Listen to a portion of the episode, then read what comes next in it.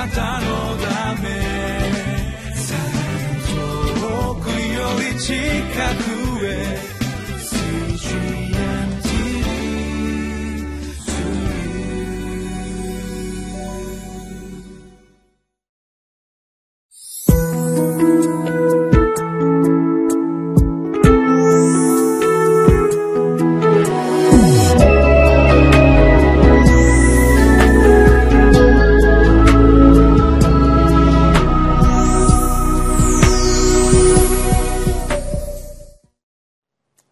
皆さんこんにちは。いかがお過ごしでしょうか？上野芝キリスト教会の三好明久です。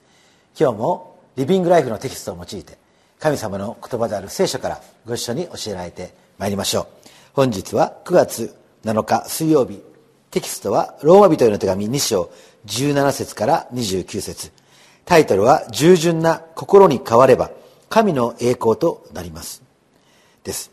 最近テレビなどでよくコマーシャルをしているなんたらアップっていうこのダイエットのですね。この会社があります、えー、これ有名なですね。タレントとかが出てきまして、えー、なんと裸の 姿が出てきてですね。そしてこの結果にコミットするっていうことを言ってですね、まあ、僕なんかもやってみたいなと結果にコミットするのかと思ってですね。まあ、えー、魅力的なんですけどもまさにですねこの百聞は一見にしかずっていうのを、まあ、露骨にやってるインターネットでも見るとですねもうそのストーリーが出ててですねいかにして痩せるかっていうもうその、えー、もういかにもですね結果にコミットしてるっていう感じが出ているわけですけども、まあ、私たちはですね、まあ、現代仕事でもスポーツでもこの結果にコミットするということは非常にこの、ま、重要なことではありますよね。目標をどこに置くのかということで生き方も変わってくるしただ漫然と人生を生きているんではなくてこの結果にコミットするというのは、ま、非常に魅力的であるということができるでしょう。でもですね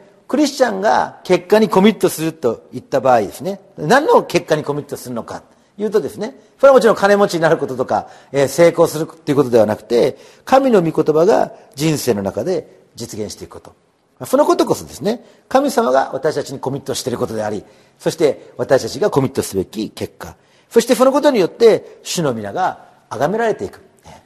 今日はそのための3つの条件についてご一緒に教えてまいりましょう。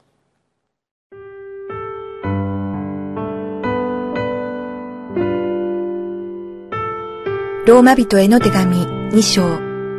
17節から29節。もしあなたが自分をユダヤ人と唱え、立法を持つことに休んじ、神を誇り、御心を知り、なすべきことが何であるかを立法に教えられてはきまえ、また、知識と真理の具体的な形として立法を持っているため、盲人の案内人、闇の中にいる者の光、愚かな者の導き手、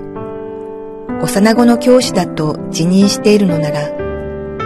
どうして人を教えながら自分自身を教えないのですか？盗むなと解きながら自分は盗むのですか？会員するなと言いながら自分は会員するのですか？偶像を意味嫌いながら自分は神殿のものをかすめるのですか？立法を誇りとしているあなたが、どうして立法に違反して神を侮るのですか？これは、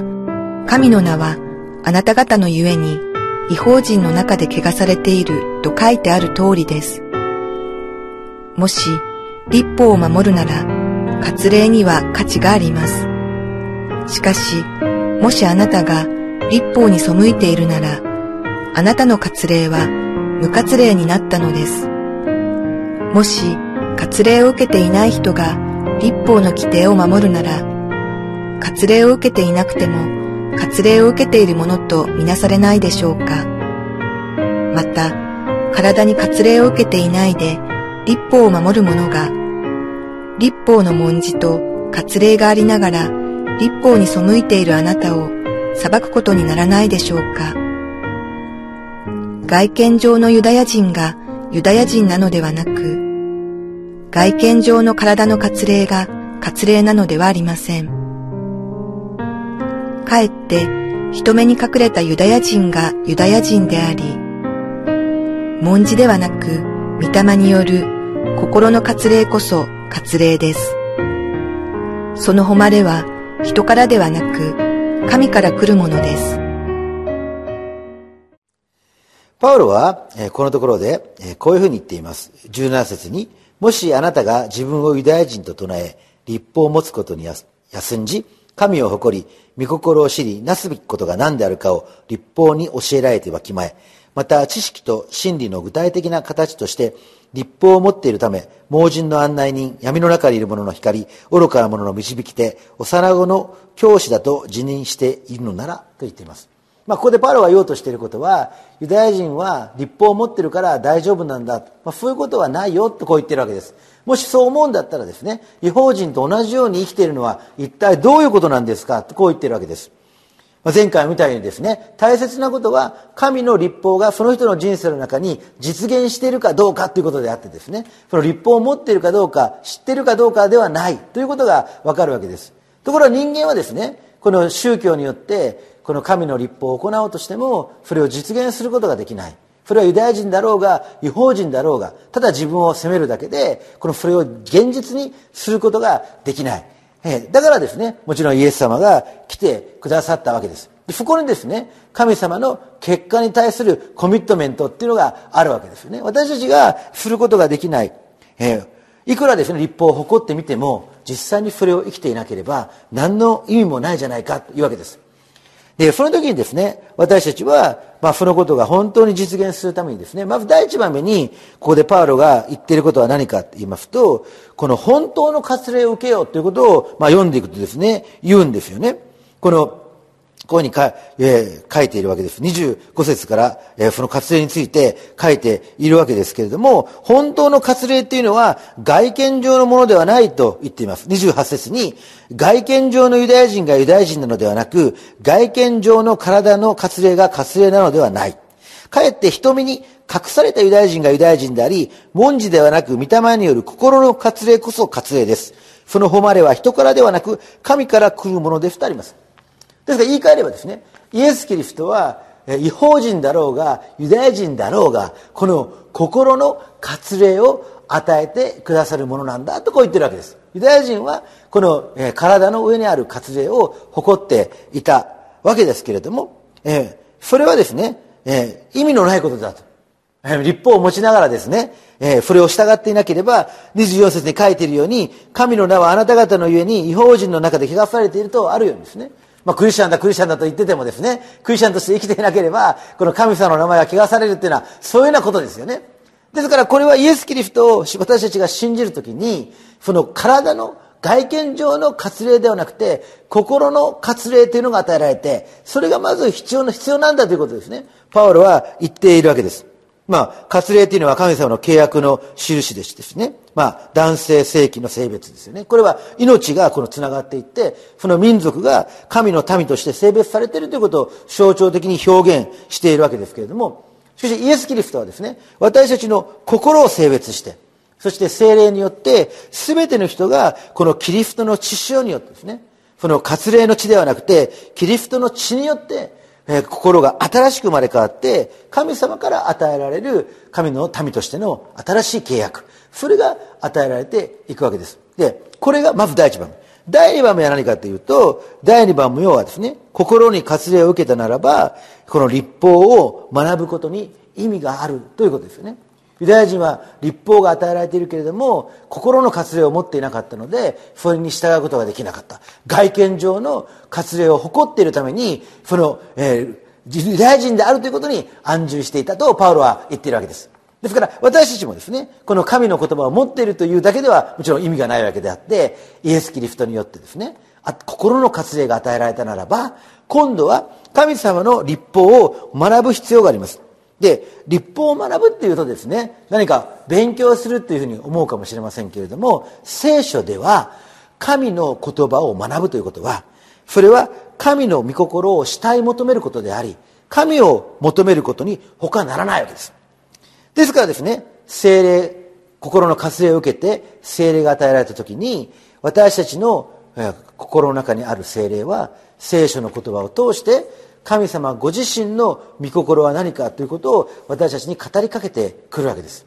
私は今でもはっきり覚えていますけれどもイエス・キリストを信じてですねこの教会に行くようになったんですけれども最初はですね聖書を自分で読んでも何のことかちんぷんかんぷんよく分からなかったんですよね。ところがある時ですね自分が救いの確信を与えられて自分のうちにはイエス・キリストが住んでいるんだ精霊がいらっしゃるんだということをですねはっきりと確信した時にですね改めて聖書を読むとですねこの聖書が自分に語りかけているように感じるようになったんですね。自分が一生懸命聖書を学んでいるというよりは神様がその聖書を通して自分に語りかけている。でこれがですね私たちはこの立法を学ぶといった時にですね私たちが例えばクリスチャンホームの子供たちで暗唱成功してそして子供の頃から聖書を親しんでいてもそれはちんぷんかんぷんだったけれどもイエス・キリストを信じて本当に新しく生まれ変わった時に精霊がその人のうちに臨んだ時に今まで聞いてきた聖書の言葉や今まで学んできたことがですね全て神様が自分に語ってかけ語りかけているそのリアリティを持ってですね受け取ることができるようになった。そういうことをよく聞くわけですよね。でこれは私たちがこの心の割礼を受けたならば立法を喜んで学びそして主の掟を喜んで学びそして神様ご自身の御心を喜んで求めて生きるようにこう変えられていくということを表しているわけです。そしてですね私たちはその結果この立法をこの学んだならばですねその立法を守るようになる。ということです。25節にはもし立法を守るなら割礼には価値があります。しかし、しかし、もしあなたが立法に背いているのなら、あなたの割礼は無割礼になったのです。言っています。もし割礼を受けていない人が立法の規定を守るなら、割礼を受けていなくても、割礼を受けているものとみなされないでしょうか。心に割礼を受けていれば、私が立法を学び、そしてその御心を実践していくようになっていく。でそこにですね、私たちがこの本当の意味でですね、神の民とされているというリアリティが私たちの現実の中に起こっていくわけです。そしてそれはですね、私たちの人生の中で、私たちが主の御心をこの求め、何度でも挑戦する。何度でもですね、この悔い改め、えー、挑戦していく。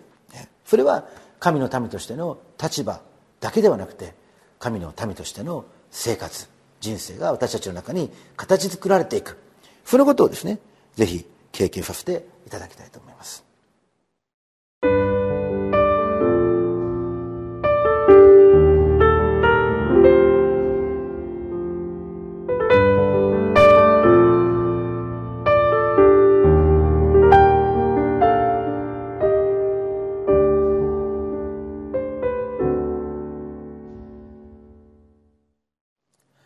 いかがでしょうか？私たちの魂は主のものとされているでしょうか？心の割礼を受けて主のものとされた魂は主の御心を慕い求め喜んで主に従いたいと願うんではないでしょうか？今日も主の素晴らしい恵みのうちに生かしていただきましょう。恵み深い天の父なる神様あなたの御言葉を心から感謝いたします。あなたの掟あなたの諭しあなたの導きあなたご自身が与えてくださる御言葉を慕い求めることができるようにイエス・キリストを信じて心に割礼を受け新しく生まれ変わったものとして精霊がいつも私の心を満たしあなたの御言葉を生きることができるように今日も助けてください。イエス・キリストのお名前によってお祈りします。アーメン。